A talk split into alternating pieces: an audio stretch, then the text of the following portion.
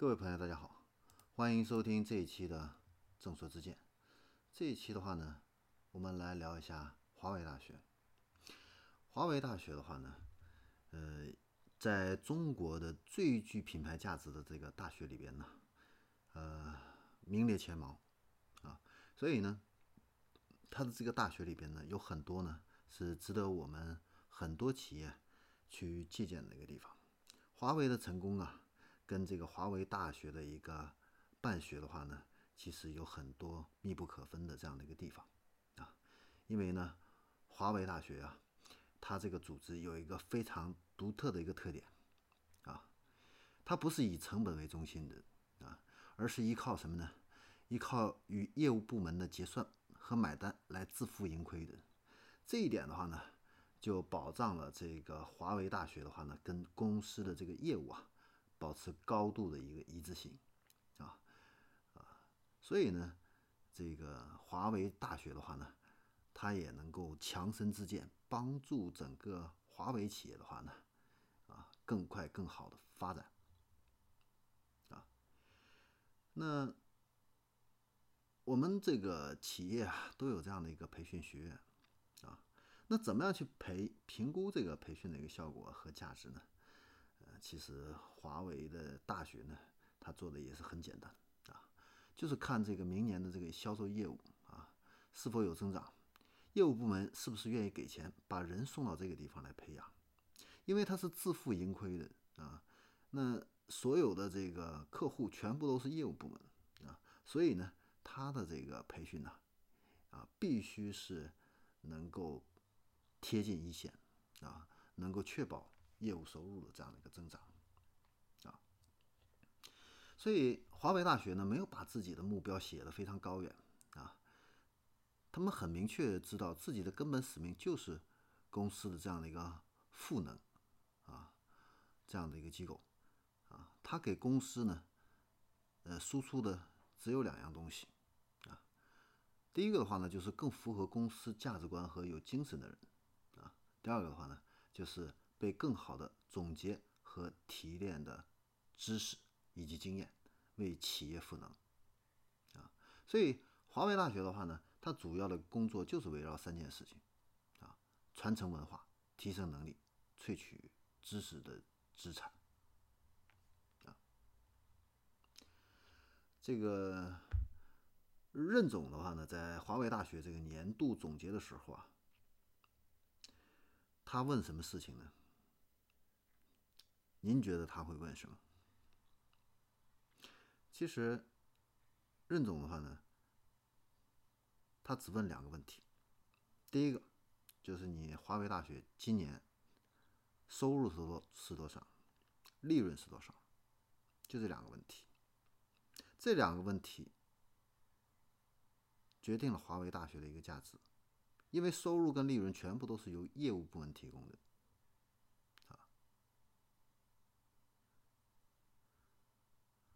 好，那华为大学啊，它的一个教学理念，还有它的一个业务框架的话呢，有哪些值得我们去借鉴的啊？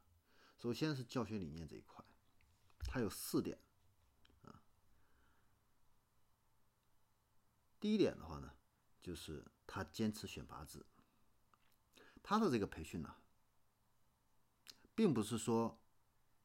你企业。啊，报名我就给你培训，不是这样子的。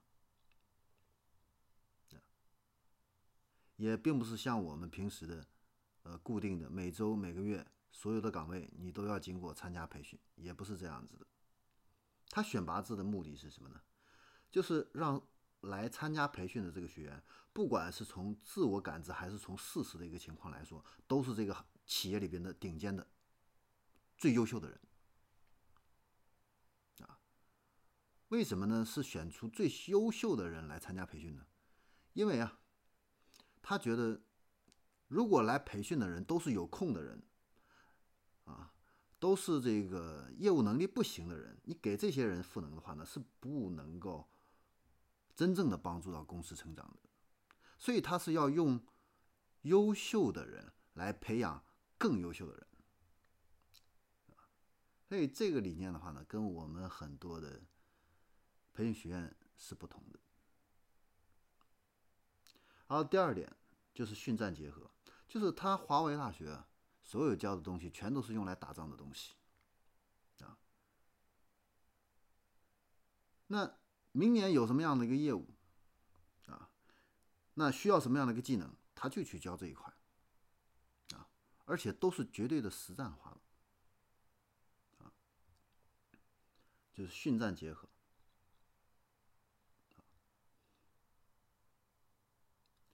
那第三个的话呢，就是最优秀的人培养更优秀的人。他的老师啊，不是专职的老师，很多都是兼职的老师。那这些兼职的老师都是从哪儿来呢？全部都是一线的优秀的经理人员啊。所以你比如说，就是华这个。华北大学它有一门课程是帮助这个新任经理人的，怎么样从一个好兵啊实现到一个将领的这样的一个转身？那课堂的老师都是谁呢？都是地区部的经理，没有专职的老师啊。那第四个理念的话呢，就是循环赋能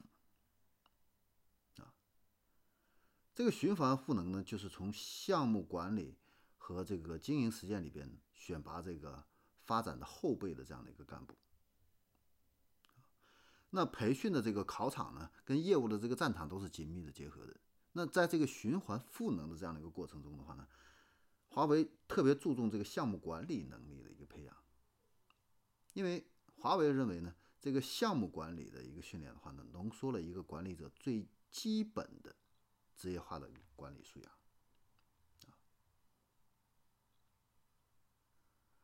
好，第二个的话呢，我们来看一下它的这个。核心业务，华为大学的它的这个核心业务啊，主要是围绕着这个管理能力、专业能力，还有项目管理能力这三个方面啊去进行展开的。呃，核心的核心的话呢，还是一个文化的一个传承的啊。那华为大学啊，它内部的这个部门很有意思啊，它不是叫什么什么部，它是叫项目群。那华为呢，自身的一个组织就是一个以项目为核心的这样的一个组织，项目是跟着业务走的啊。只要有业务需求，那华为大学的话呢，就会配合的出一个项目群啊。所以从组织特征上来看的话呢，华为大学呢是一个以实用导向的，而且是灵活应变的这样的一个企业，这一点是很有意思的。另外一个的话呢，就是他们的教学策略还有一个理念，都是以实战实用、案例教学啊为主啊。那他们这个内部的一个讲师制啊，最高级别的这个讲师的话呢，每天八千啊，只要是我内部的人，你能够达到讲师的一个要求的话，一天。给你八千，啊，然后我们再来看一下，它有两个特色的这样的一个班，啊，一个是高级研讨班，还有一个是青训班，啊，它的这个高级研讨班呢，啊，听名字您也就都知道了，啊，就是高层管理的这样的一个研讨班，啊，那想要参加这个培训的话呢？管理人员都要交两万块钱的一个学费，这个是为什么呢？目的就是为了让每个受训的这个干部增强这个为自己成长负责的这样的一个意识。你想要在华为里边进一步的去晋升，想要能够让自己的一个工作更加的一个稳定，你必须要能够不断的去提升自己。如果别人都是在提升，你自己没有去提升，你未来很可能就会被淘汰。那你怎么样才能够不被淘汰呢？你就是要花钱去参加培训。这个培训的话呢，绝对是能够对你的业务能力有帮助、有提升的这样的一个培训。那他的这个高级管理研讨班呢，他的这个培训方式也很有意思。他一个研讨班的话呢，九天就做一件事情，什么事情？就是案例研讨，就像哈佛的这个高级管理这个研讨一样，啊，那他的这个案例百分之八十九十全部都是来自于学员自己。那每个这个参训的这个管理人员，这些学员呢，都要经过三次的一个研讨。那拒绝聚焦的话呢，就三个主题：第一，业务管理精要；第二，这个财务的一个。管理的这样的一个纲要，第三是人力资源这一块的一个管理纲要，就是就这三个啊。然后入学前的话呢，这些管理人员呢都要先进行一个自学啊。而进来之后的话呢，也没有人去讲解这个纲要的这样的一个内容，那怎么学呢？他要每个人都用自己的亲身案例来理解这个纲要所提炼出来的这些管理哲学。那研讨研讨的这样的一个学习的话呢，他是先在组内讨论，然后再在全班讨论。那这九天里边，通常呢只有四个下午的话呢是有引导员的，但是这个引导员不上课，他是点评这个学员。从这个华为的这个管理哲学里边到实践的这样的一个理解跟思考，那这个引导员呢是谁呢？是上一层的这样的一个干部，啊，也就是说华为的高层管管理干部。那研讨之后的话呢，所有的学员都要能够提炼出自己的一个案例还有心得，这个案例跟心得的话呢，会发布在这个华为大学的这个案例平台上。那华为大学的话呢，也会组织这个大众去进行评选，针对这个研讨过程中表现的优秀的学员和案例，啊，都会通知到学员的上级管理团队。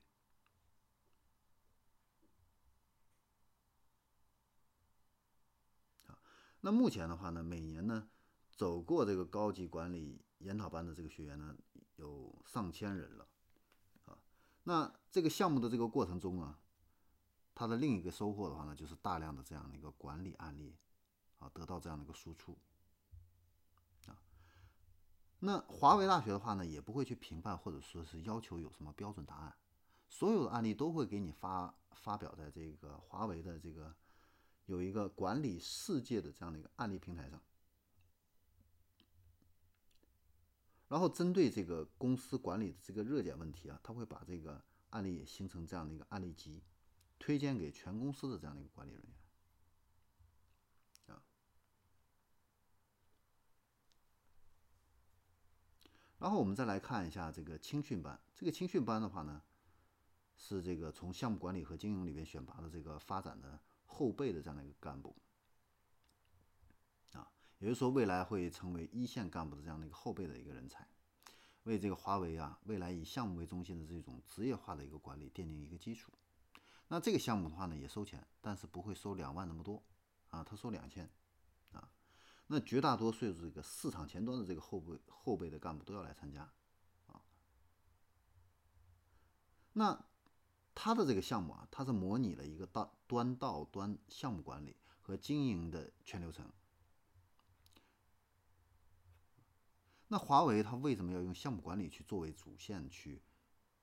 培养后备的一个干部呢？它不是像我们的都是分为什么人力资源管理模块啊，什么这个业销售业务流程模块啊等等这样子的，它是用项目管理啊。这个是主要是因为华为呢，它主要内部的话呢都是以项目管理为抓手啊。如果一个人他管一个小项目，他能够成功，他就能够管理一个大项目。然后，在未来的话呢，可能会让他去管理某一块的这样的一个业务，啊，那他这个青训班是怎么学呢？就是所有的学员啊，他会先学一个网课，啊，然后来参加一个五天的这样的一个集中模拟训练。那这个模拟训练呢，是一个全流程的，就是这个项目全流程的这样的一个训练，啊，也就是说从获得这个客户的一个销售线索，然后最后到回款整个的这样一个业务流程。那这五天的话呢，他也不是去学习理论，全部都是案例角色扮演。整个过程中的话呢，会有教练这样的一个点评，还有最精华的这样的一个知识点的一个讲解。那他的这个案例教学的这种模拟课程结束之后的话呢，这个学员啊，他会脱岗啊，并不是说回去然后又去做事，然后课程学的内容又忘了，学完了马上就会去练啊，他会脱岗到一个一线的一个项目里面去实践两个月，那跟着这个项目，这个这这个项目的话呢，去走一遍整个过程。而且呢，他还要担任这个项目里边的一个关键岗位。然后他走完这个项目之后的话呢，一个月以后，他要接受华为大学这个评委管理的这样的一个答辩。那不合格的话呢，那对不起，你不是后备干部吗？啊，你就不能够去晋级。然后呢，你的学费呢还白交了。所以您觉得？他会不会认真去学啊？所以他的这个训练和实践的这样的一个结合的这样的一个方式，完全就是跳出了这种教室里边去学习的这样的一个模式，训战结合啊！而且呢，训完了以后，马上就到这个一线去进行一个实践，去应用啊，避免了你学完了就忘这种情况。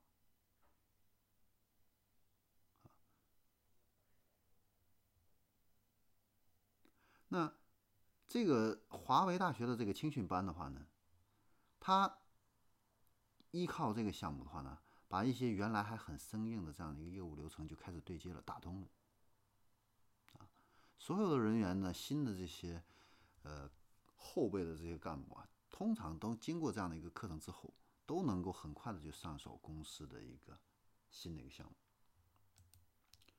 好，那最后我们总结一下啊。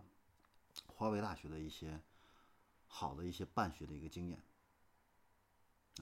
首先的话呢，第一就是它的这个案例教学会贯穿华为大学所有的一个培训项目、赋能项目。第二个的话呢，就是华为的话呢，一定会给一些公司级的这样的一些案例做总结，形成一整套的案例总结的方法论。你比如说，如果说华为的在亚太区的一个重要客户犯了一系列的一个重大错误，啊，那要把这个案例的话呢，一定会完整的呈现出来，啊，那当时华为的话呢，是专门成立了这样的一个工作组，和当地的这样的一个团队，用了一年的一个时间，把这个把这个事情呢从头到尾做了一个总结，刻画了这个案例里边所有的关键时刻。不但真实的还原了这个当时的这个错误关键的一个时间，还反思了如果还有一次机会怎么样去做，他善于去总结，然后呢，把这些案例总结好了以后呢，他建立的这个案例的一个平台，发布这样的一个案例集，啊，然后帮助大家呢碰到同样的一个情境，他知道怎么样去进行一个处理，啊，场景化的一个教学。啊那最后的话呢，就是他会建立个人的这样的一个案例平台，而且呢，就有点像大众点评一样，每个人呢都可以在这个平台上发布自己的案例，然后你可以获得别人的点赞，可以参与这样的一个社会化的一个讨论，这都是他做的比较好的一个地方。